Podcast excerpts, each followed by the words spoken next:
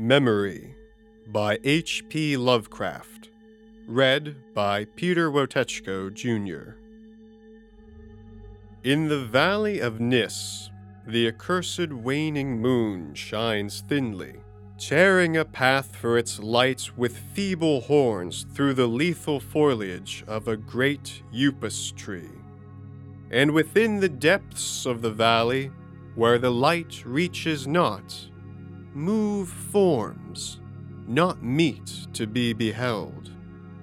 Rank is the herbage on each slope, where evil vines and creeping plants crawl amidst the stones of ruined palaces, twining tightly about broken columns and strange monoliths, and heaving up marble pavements laid by forgotten hands and in trees that grow gigantic in crumbling courtyards leap little apes, while in and out of deep treasure vaults writhe poison serpents and scaly things without a name.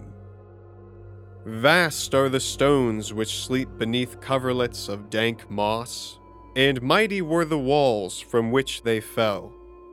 For all time did their builders erect them, and in sooth they yet serve nobly, for beneath them the grey toad makes his habitation. At the very bottom of the valley lies the river Than, whose waters are slimy and filled with weeds. From hidden springs it rises, and to subterranean grottos it flows so that the demon of the valley knows not why its waters are red, nor whither they are bound. The genie that haunts the moonbeams spake to the demon of the valley, saying, I am old and forget much.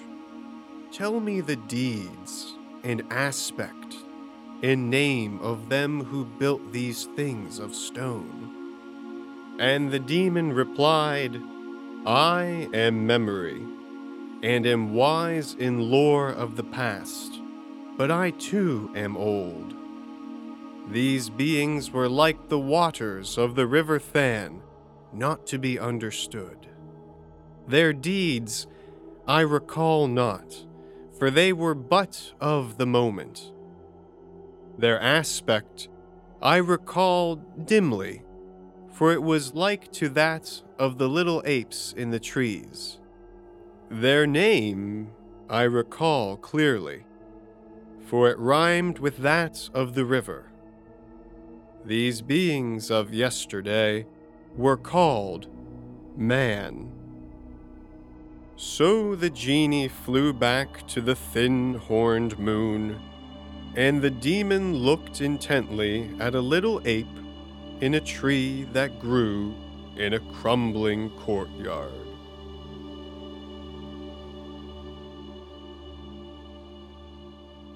Music by John Wotechko, a production of We Are One Body Audio Theater.